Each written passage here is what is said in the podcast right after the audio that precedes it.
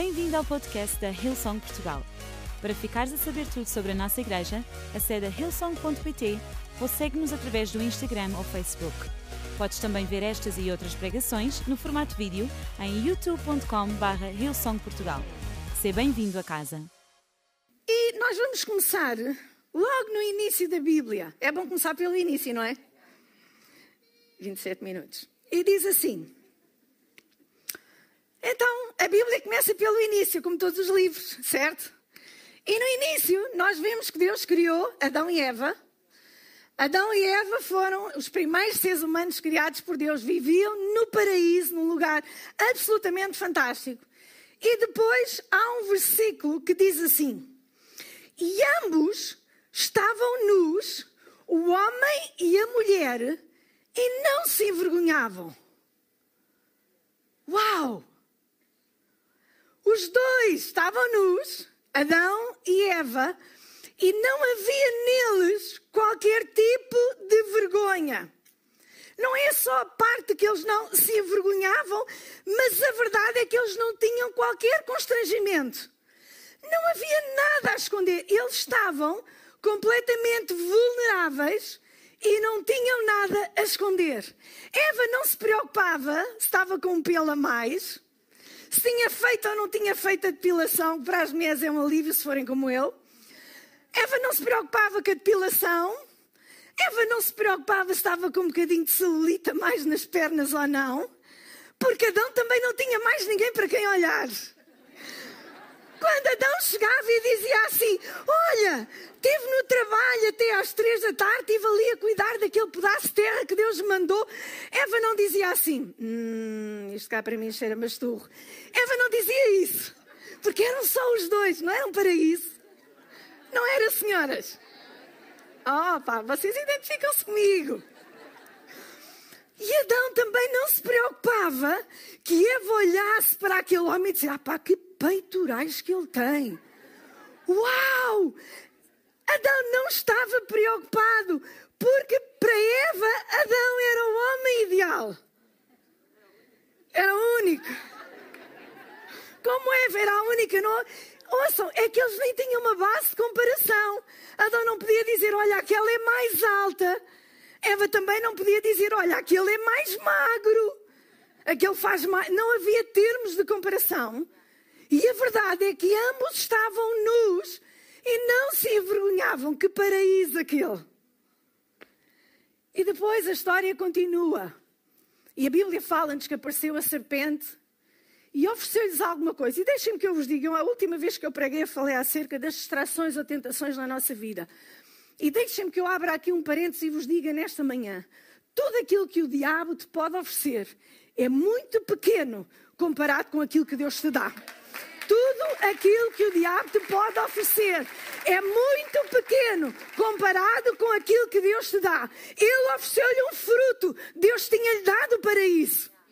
E muitas vezes aquilo que acontece é que Ele nos diz que vai dar o mundo, mas Ele esquece de nos dizer que o mundo que Ele quer nos dar é apenas do tamanho de um fruto. E Deus disse: olha, eu dou-te o paraíso. Que diferença naquilo que nos é entregue. Um dá-nos, na verdade, o paraíso. O outro promete muita coisa e dá-nos tão pouco.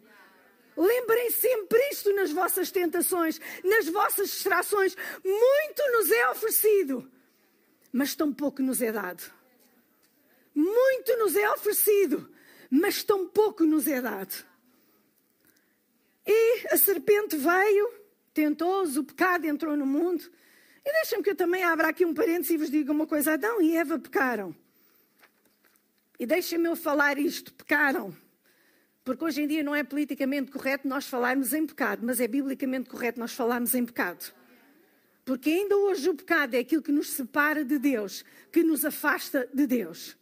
Mas sabem uma coisa muito interessante?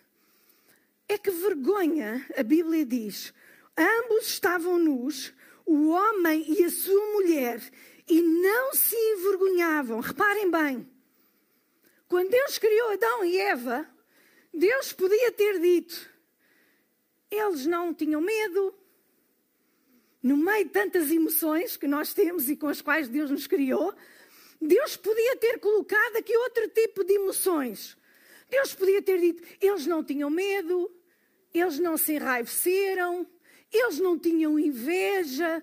No meio de tantas emoções que Deus podia ter dito que eles não tinham, aquilo que Deus lhes disse foi, eles não sentiam medo.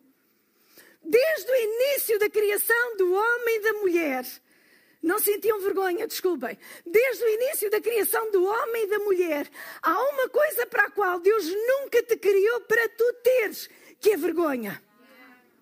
Sabem? Nós podemos ter muitas emoções, mas há uma, há uma emoção com a qual, quando Deus te criou à sua imagem e à sua semelhança, Deus diz, eu não quero que eles tenham vergonha.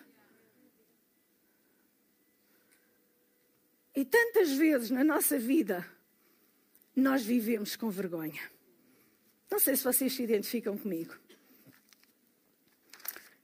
Olhem, eu mamei no dedo.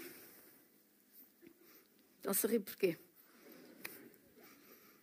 Até pai aos meus treze, catorze anos. Tão tarde, é verdade. Sabem, e a minha mãe, coitadinha, no seu... Uh, nós vamos crescendo e as coisas às vezes têm outras dimensões.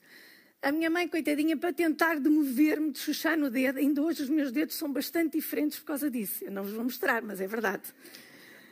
E sabem, a minha mãe tentava de mover-me, porque eu já era adolescente, não é? Naquela altura nós também éramos adolescentes, não é só hoje. E a minha mãe tentava de mover-me, e a minha mãe, quando vinha alguém, vinha uh, o senhor, o padeiro, vinha isto, vinha aquilo, a minha mãe dizia sempre, olha, olha lá para o dedo da minha filha, qualquer dia o dedo cai porque ela chucha no dedo. E eu tinha tanta vergonha, eu sentia tanta vergonha, que eu era uma criança extremamente expansiva. A minha mãe tinha medo que qualquer pessoa me levasse, porque ela diz que eu dava a mão, toda a gente ia-me embora e não olhava para trás. Aquilo a pouco e pouco, eu comecei-me a retrair, porque eu tinha medo de ser envergonhada. Ela fez o melhor dela, entendam o que eu estou-vos a dizer. A minha mãe nunca pensou noutras coisas. A minha mãe fez o melhor, mas a verdade é que aquilo me envergonhava. Eu sentia-me envergonhada. E sempre que vinha alguém, estava mais gente, eu tentava não estar lá. A minha família passou muitas dificuldades económicas. Muitas. Minha mãe e meu pai trabalhavam, mas não foi uma vida fácil. Sou muito grata a Deus pelos meus pais. Trabalhavam tudo para nos dar o melhor e o máximo que eles podiam. Mas sabem, até bem tarde na nossa vida, toda a roupa que nós vestíamos era roupa dada. Porque os meus pais não tinham dinheiro para comprar roupa nova. E durante muito tempo da nossa vida, a minha mãe comprava roupa no Natal. Eu não sei se alguém aqui, acontece às vezes com vocês. A minha mãe comprava roupa no Natal e quando ia comprar essa roupa no Natal, a minha mãe tinha que pagar a prestações. Na altura era uma coisa que se usava muito, porque não havia dinheiro para outra maneira. Eu lembro-me da minha primeira boneca, de Nat... a minha primeira prenda de Natal que os nossos pais nos deram, era uma matrafona. Não sei se vocês sabem, aquelas bonecas de pano, grandes, com umas pernas muito compridas. Foi a primeira boneca que a minha mãe conseguiu comprar e nos oferecer. Nós já éramos grandinhas, íamos ter pai uns seis, sete, oito anos, já não me lembro muito bem. E aquela boneca foi paga a prestações durante meses, porque os meus pais não tinham forma de o fazer de outra forma. E eu lembro-me que olhava para outras crianças e aquelas crianças triavam roupa com frequência e eu sabia que a roupa não era comprada a prestações. E eu sentia-me envergonhada. E sabem, ao longo da nossa vida há tanta coisa que às vezes nos envergonha e da qual nós nos envergonhamos. E sabem, é interessante, a Bíblia fala aqui acerca de vergonha. Adão e Eva não se envergonhavam, até que um dia entrou o pecado no mundo e Adão e Eva passaram a experimentar um sentimento que até ali eles nunca tinham experimentado, que era a vergonha. Vergonha. E sabem, eles taparam-se com folhas de figueira e não só eles se taparam, como eles se esconderam. E sabem, porque eles agora tinham um sentimento de que eles não apenas tinham feito, tinham feito alguma coisa errada, mas como eles agora também eram errados, porque sabem, há uma diferença entre a culpa e a vergonha. A culpa está baseada na nossa ação. Eu fiz alguma coisa errada. A vergonha, ela diz-nos, eu sou errado. A culpa centra-se, foca-se na nossa ação. A vergonha, ela foca-se em quem nós somos. A culpa diz... eu fiz isto. A vergonha diz, eu sou isto. E há um mundo, uma, um mundo abismal de diferença entre as duas coisas. Nós sentimos-nos culpados do que fazemos, mas interiormente nós sentimos-nos culpados por quem nós somos. Vocês estão a aprender alguma coisa nesta manhã? Isto faz-nos pensar, não é? Eu gosto de fazer pensar. Brené Brown, que é uma conhecida terapeuta da vergonha, e eu estive a ler, estive a ver os TED Talks todos dela, se vocês estão disponíveis na net. Ela disse assim, vergonha é o sentimento ou experiência intensamente dolorosos de acreditar que somos um fracasso e, portanto, indignos de amor e de pertença. Algo que nós experimentamos, fizemos ou fracassamos em fazer e que nós achamos, sentimos, que nos tornou indignos de nos ligarmos aos outros. Vergonha é isto. Eu fiz alguma coisa errada, mas nós deixamos que aquilo se internalize em nós, passa a ser alguma coisa interna no nosso coração.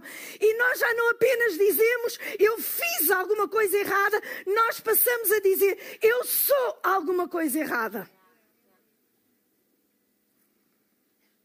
Deixem-me perguntar-te nesta manhã, o que é que te faz sentir envergonhado?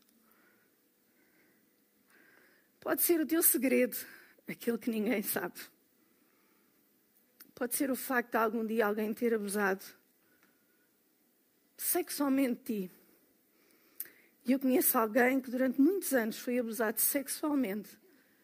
E a pessoa disse-me já várias vezes, eu sentia-me uma ratazana, Cidália. Eu sentia-me uma ratazana de esgoto. Mas estamos a falar de uma pessoa que era criança, bem pequenina, que ela sentia... esta vergonha, não por causa daquilo que ela tinha feito, mas por causa também daquilo que alguém tinha feito a ela. E muitas vezes a vergonha não tem apenas a ver com aquilo que nos, nós fizemos, mas com aquilo que alguém nos fez a nós. E porque alguém nos fez a nós, nós passamos a sentir que aquilo somos nós. Vergonha. Se calhar tu tens vergonha das dívidas financeiras que tu tens neste momento. Se calhar tu tens vergonha porque um dia o teu marido disse, olha, vou-me embora, arranjei outra pessoa. Se calhar tens vergonha porque um dia a tua esposa chegou ao pé a ti e disse, hum, vou-me embora, já não quero saber de ti, arranjei outro. Se calhar tens vergonha porque os teus filhos te desprezam. Se calhar tens vergonha porque não tens um carro, o melhor carro que tu pensaste. Se calhar tens vergonha de tanta coisa na nossa vida e que às vezes acontece e que nos fazem sentir enganados. Pode ser o abandono dos teus pais. Se calhar foste adotado e tu carregas esse peso, esse fardo contigo. Tu sentes esta vergonha até em falar nisso.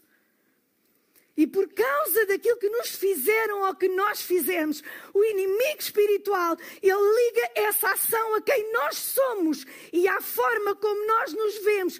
E nós começamos a olhar para nós e dizemos, eu sou defeituoso, eu sou um fracasso, eu não valo nada, eu sou uma sarjeta, eu sou uma ratazana do esgoto, eu não tenho qualquer valor. Porque nós colocamos esta vergonha em nós e a internalizamos em nós.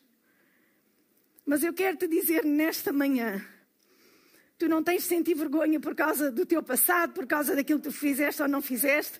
Tu não tens de sentir vergonha por causa de, de alguma coisa que alguém te fez ou alguém não te fez. Porque eu conheço alguém que um dia morreu numa cruz e ele vai para limpar os teus pecados e te fazer uma nova criatura. Ele veio para te dar uma nova vida. Por isso... olhem, a vergonha diz, por causa do que fizeste, por causa do que tu fizeste ou que alguém te fez, tu não mereces pertencer. E é por causa disso que a graça de Deus nos coloca numa família e nos diz: tu passas de ser um fracado, um fracassado, a pertencer à família de Deus, onde tu és aceito. A vergonha não terá mais lugar, porque tu és aceito na casa de Deus, tu és aceito na família de Deus. Não mais vergonha, mas aceitação. Este é um lugar de aceitação, igreja. Este é um lugar onde nós podemos despir as nossas roupas e sermos bem-vindos e as mãos estarem abertas para nós. Bem-vindos a casa, porque não é um lugar de vergonha, é um lugar de aceitação. E é isto que a graça de Deus ela faz na nossa vida. De um lugar de fracassado, ela traz-nos para junto da família de Deus, onde nós somos aceitos em Cristo. Amém? Onde nós somos aceitos em Cristo. Sabem, há uma história no Velho Testamento. Durante quatrocentos e trinta anos, o povo foi escravo.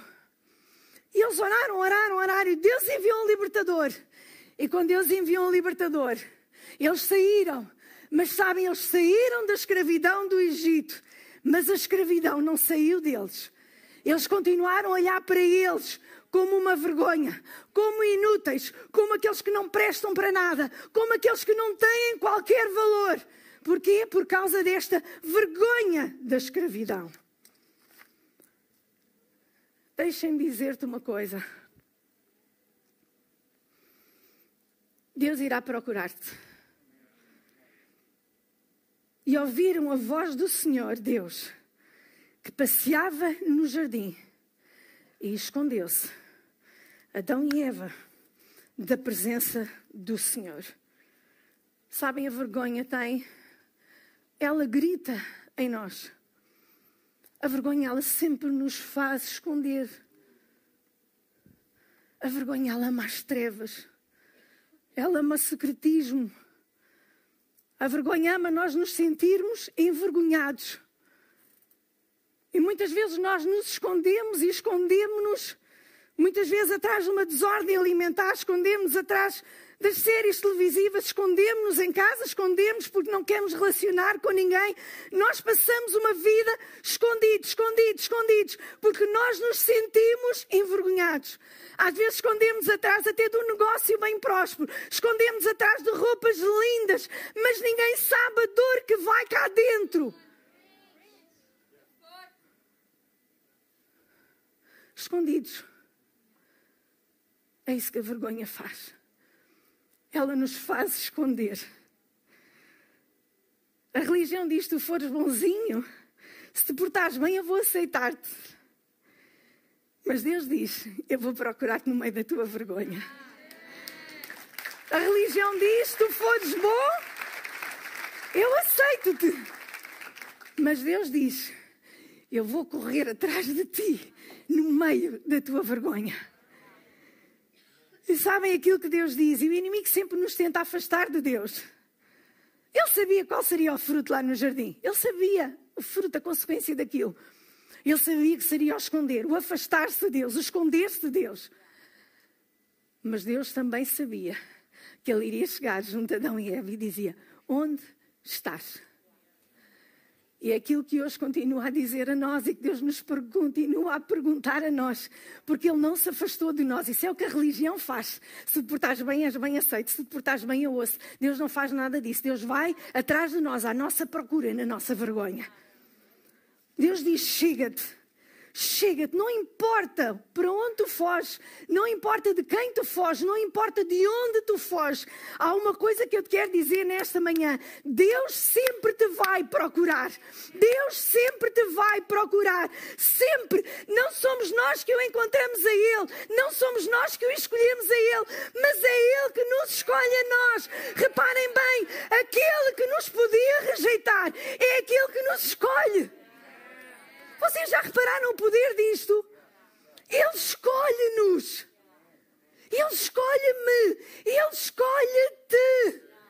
Aquele que tu podias dizer assim: pá, mas eu rejeito-me, eu sinto esta vergonha. Deus diz: mas eu escolho-te. Eu escolho-te. Tu és meu. Eu amo-te. Não me escolheste vós a mim, Está lá escrito em João, mas eu vos escolhi a vós. Tu podes estar nu, podes estar cheio de vergonha, podes estar escondido de Deus, podes pensar que eu já não me quero relacionar contigo, mas ei, eu vou à tua procura, eu vou atrás de ti. E se calhar estás aqui nesta manhã, e esta é uma forma de Deus andar à tua procura e andar atrás de ti. Sabem, quando Deus se prepara para te encontrar, Deus vai te encontrar, não duvidem. Deus encontrou Moisés no deserto. Deus encontrou David no seu adultério. Jesus encontrou a mulher samaritana. Jesus encontrou Pedro na sua negação. Jesus procurou Judas na sua traição. Sabem, quando Jesus perguntou a Judas, com um beijo tu me trais, ele não estava a dizer da mesma maneira que eu faria. Que eu iria lhe dizer, com um beijo tu me trais? Minha vontade não era só dizer isso, era fazer outras coisas. Não era isso. Jesus olhou para, para Judas. E os textos originais nos dizem que ele olhou. E ele disse, olha, um beijo, ainda tens hipótese. Ainda alguma coisa pode mudar. Ele procurou Judas na sua traição. Deixem-me que eu te diga, Deus sempre nos encontra onde estamos e como estamos. Deus sempre te encontra onde tu estás e como tu estás. E o Salmo cento e trinta e nove, sete a nove diz assim, para onde me irei do teu espírito? Ou para onde fugirei da tua face? Se eu subir ao céu, tu lá estás. Se eu fizer no inferno a minha cama, eis que tu ali também estás. Sabes, Deus está à tua procura. Ele é pior do que o F B I, ele é pior do que a C I A, ele é pior do que o K G B. Quando ele vai à tua procura, ele encontra-te.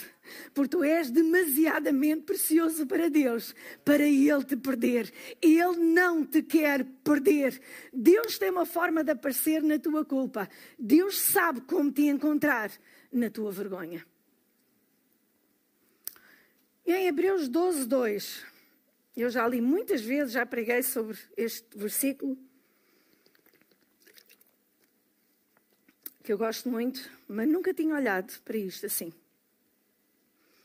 Diz assim, olhando para Jesus, autor e consumador da fé, o qual, pelo gozo que lhe estava proposto, ele suportou a cruz, desprezando a vergonha, e assentou-se à destra do trono de Deus.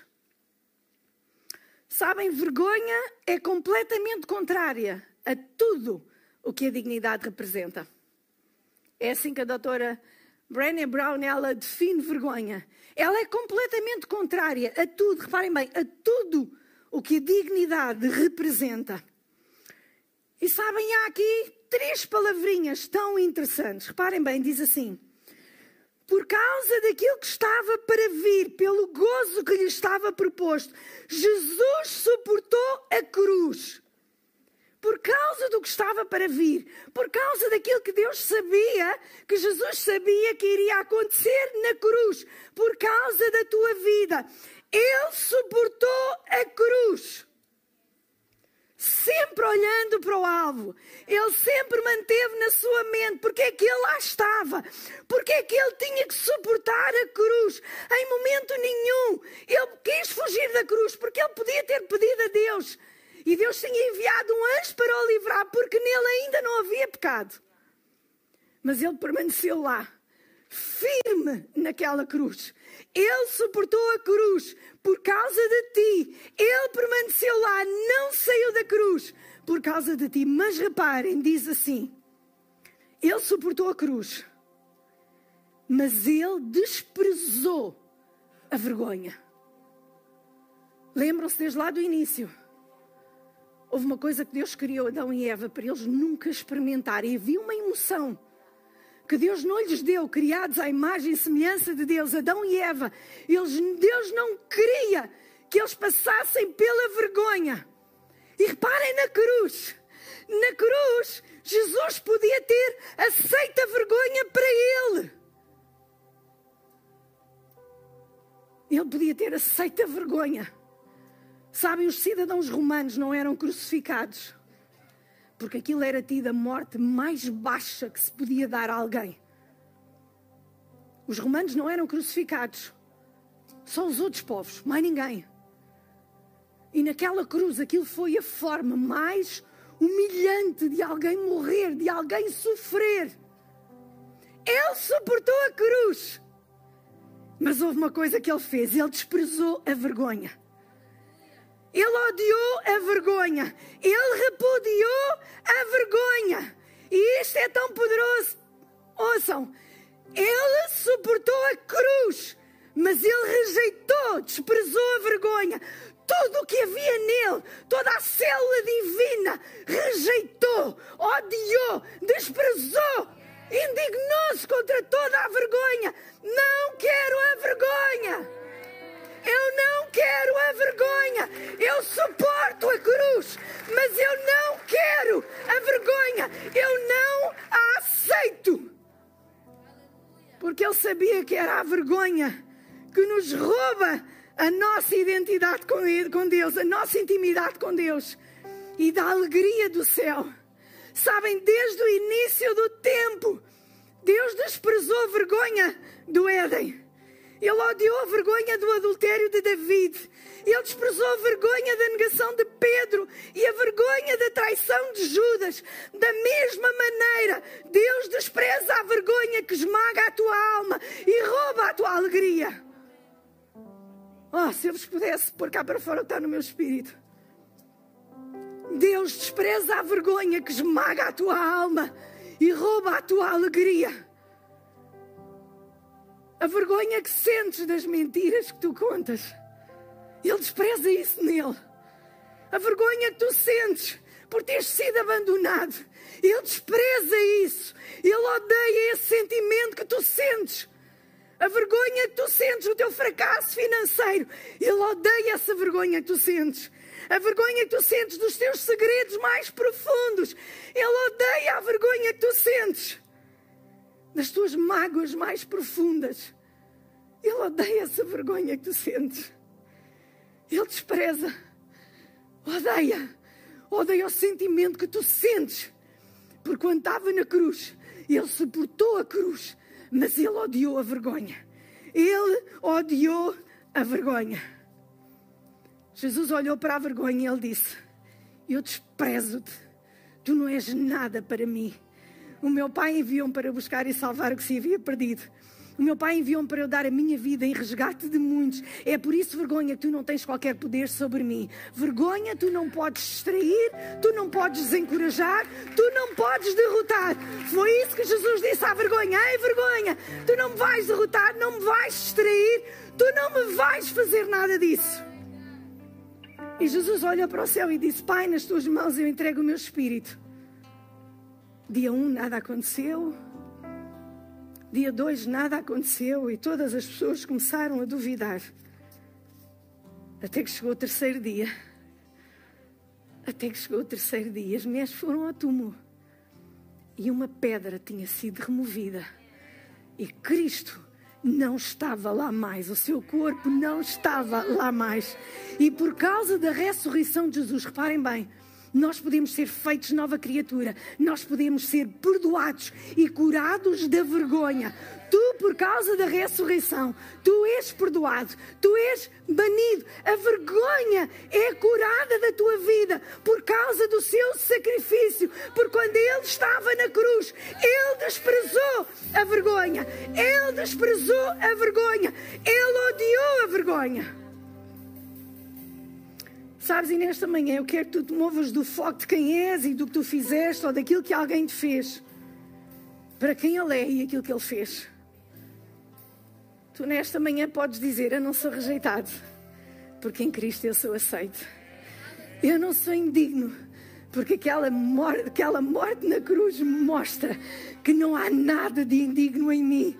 Não há uma ponta de indignidade em mim por causa daquilo que ele fez naquela cruz. Eu fui precioso àquele ponto de ele derramar o seu sangue, ficar lá até ao fim a sofrer por causa de mim.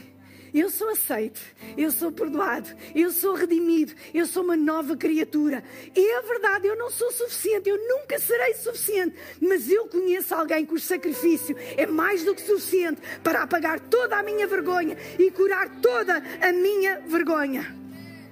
E lembram-se daquilo que lá estava escrito em, quando nós falámos acerca do povo na escravidão.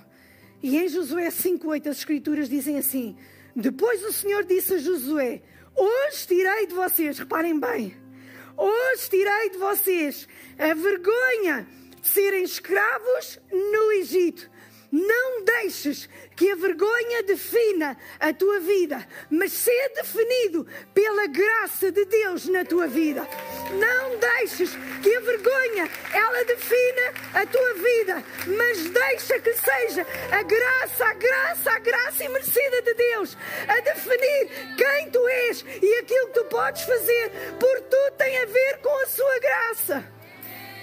Tu tem a ver com a sua graça.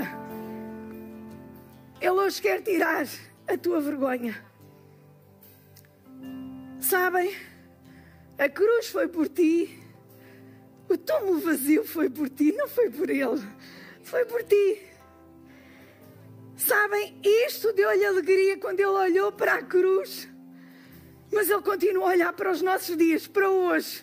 Deu-lhe alegria pelo gozo da tua liberdade. Dê-lhe alegria pelo gozo da tua reconciliação. Dê-lhe alegria pelo gozo do teu perdão. Dê-lhe alegria por causa daquilo que ele sabia que isso iria trazer à tua vida. Foi esta alegria que o manteve lá. Desprezou a vergonha, mas ele suportou a cruz. Sabes uma coisa?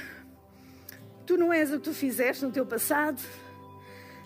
Tu não és aquilo que alguém te fez no passado. Tantas vezes nós agarramos a nossa identidade àquilo que nos foi feito. Sabem, tu não és aquilo que os outros dizem. Muitas vezes também não és aquilo que tu pensas de seres. Tu és quem Cristo, Filho ressurreto de Deus, diz que tu és. Tu és livre, tu és perdoado, tu és amado, tu és uma nova criatura, tu és redimido. Tu és um filho do Criador dos céus e da terra. O único que te podia rejeitar foi aquele que te aceitou. Tu és filho. Não mais vergonha. Eu sei que Deus quer curar. Tantas pessoas estão aqui nesta sala que têm a vergonha. A vergonha de dilacera o vosso coração. Às vezes vergonha dos momentos presentes. Às vezes vergonha do abandono. Às vezes vergonha daquilo que vocês já fizeram no passado. Vergonha. Mas hoje o Filho ressurreto de Deus, Jesus, Ele está aqui e Ele tem poder para curar a tua vergonha. Vamos ficar todos de pé na presença de Deus.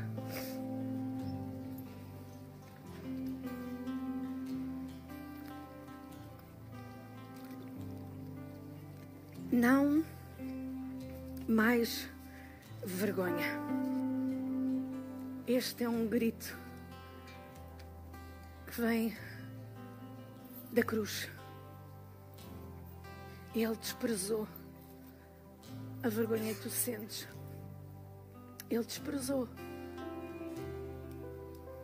Ele desprezou. Ele odiou essa vergonha. Tantas vezes nós vivemos agarrado à vergonha, mas Ele desprezou-a. Reparem, reparem bem. Ele desprezou a vergonha. Não mais. Ei, eu suporto a cruz, sim, mas eu desprezo a vergonha. E Ele hoje ele está aqui para curar o teu coração. Se calhar coisas que ninguém sabe, tu nunca falaste com ninguém, porque a vergonha é isto, a vergonha esconde-se. A vergonha gosta do segredo, a vergonha gosta das trevas, a vergonha, ela gosta destas coisas. Ela gosta disso. Mas perante Deus tu podes ficar completamente vulnerável, que Ele nunca te vai... Ele nunca te vai fazer mal. Ele nunca te vai lançar isso ao teu rosto. Ele vai dizer: filho, olha, eu enviei meu filho para curar a tua vergonha. Eu queria que todos nós fechássemos os nossos olhos. Este é um momento tão sério. O Espírito de Deus está aqui. E foi alguma coisa tão forte. A cura de Deus está aqui nesta manhã. Ela está aqui. E Deus apenas quer que tu lhe digas: Senhor, esta é a minha vergonha, mas que eu não tenho de sentir. Eu entrego-te a Ti. Cura o meu coração, Senhor. Eu sou aceito não por causa do que fiz ou não fiz, do que me fizeram ou não me fizeram. Eu sou aceito porque a cruz tem um valor incalculável. Aquilo que Ele fez naquela cruz tem um valor incalculável. Eu sou aceito. Eu sou amado. Eu sou amado, amado, Senhor, eu sou amado, eu sou amado, eu sou amado, eu sou redimido. Espírito de Deus quer curar o teu coração nesta manhã. Ele está aqui para curar. Espírito de Deus, não há nada que nós possamos fazer por nós próprios, mas nós te damos graças pelo teu poder neste lugar. Damos-te graças por teu poder, Ele está aqui. E Espírito Santo, oramos para que tu cures mentes, corações, almas que têm estado presas à amargura. Nesta manhã nós falamos vida, nós falamos cura, nós falamos uma palavra que sara o espírito quebrantado, despedaçado pela vergonha. Porque quando o Filho nos liberta, verdadeiramente nós seremos livres. E enquanto todos nós temos os nossos olhos fechados, eu quero te fazer um convite nesta manhã. Se tu te queres ligar a este Deus, a este Deus fantástico, tira a vergonha. Ele tira a vergonha. A vergonha do teu passado, que tu fizeste, não fizeste, a vergonha do teu presente. Ou também quero te fazer outro convite. Pessoas aqui que se calhar têm estado afastadas de Deus porque sentem exatamente isso, vergonha. Vergonha. Mas hoje é dia que tu voltaste para os braços do Pai. Está de longe, mas o Pai diz: chega perto, chega perto, chega perto de mim, chega perto, chega perto. Eu vou-vos pedir, aqueles que querem fazer as suas pazes com Deus, dizerem sim a este Deus que tira a vergonha. Eu quero-te exatamente às mesmas pessoas também que querem voltar para Deus, querem voltarem-se a aproximar de Deus. Eu quero-te fazer um convite. Levanta a tua mão nesta manhã, eu quero orar por ti. Levanta a tua mão, não tenhas vergonha. Em todo este lugar, muito obrigada. Estou a ver as mãos, obrigado. Não tenham vergonha, estamos na casa do Pai. Sou eu é que tenho os meus olhos abertos, mais ninguém, toda a gente está de olhos fechados. Obrigado, muito obrigado. Mais pessoas, há aqui mais pessoas que hoje precisam de se reconciliar com Deus, precisam de se aproximar de Deus nesta manhã, porque têm estado longe, longe por causa da vergonha, longe, longe de Deus. E Deus diz: chega-te perto, chega-te perto. Muito obrigado, muito obrigado, muito obrigado. Paizinho, nesta manhã nós te agradecemos pela Tua Palavra, te agradecemos pelo poder da Tua Palavra, te agradecemos porque a Tua Palavra, ela muda as nossas vidas. Eu oro por cada uma destas pessoas, Paizinho. Ó oh, Paizinho, oramos para que hoje, Senhor, elas sejam uma nova criatura. Todos os laços com o passado sejam quebrados. E te agradecemos pelos planos que tu tens para as suas vidas. Planos para dar paz e um futuro. Por causa daquilo que Jesus conquistou para nós na cruz. Oramos para que tu as guardes. Tu abençoas as suas vidas. E eles sejam sal e luz, onde quer que eles se encontrem. No nome de Jesus e para a sua honra e glória. Amém e amém. Esperamos que a mensagem de hoje te tenha inspirado e encorajado. Se tomaste a decisão de seguir Jesus pela primeira vez, acede a hillsong ponto pt barra Jesus para dares o teu próximo passo. Relembramos que podes seguir-nos no Facebook e Instagram para saber tudo o que se passa na vida da nossa igreja. O melhor ainda está por vir.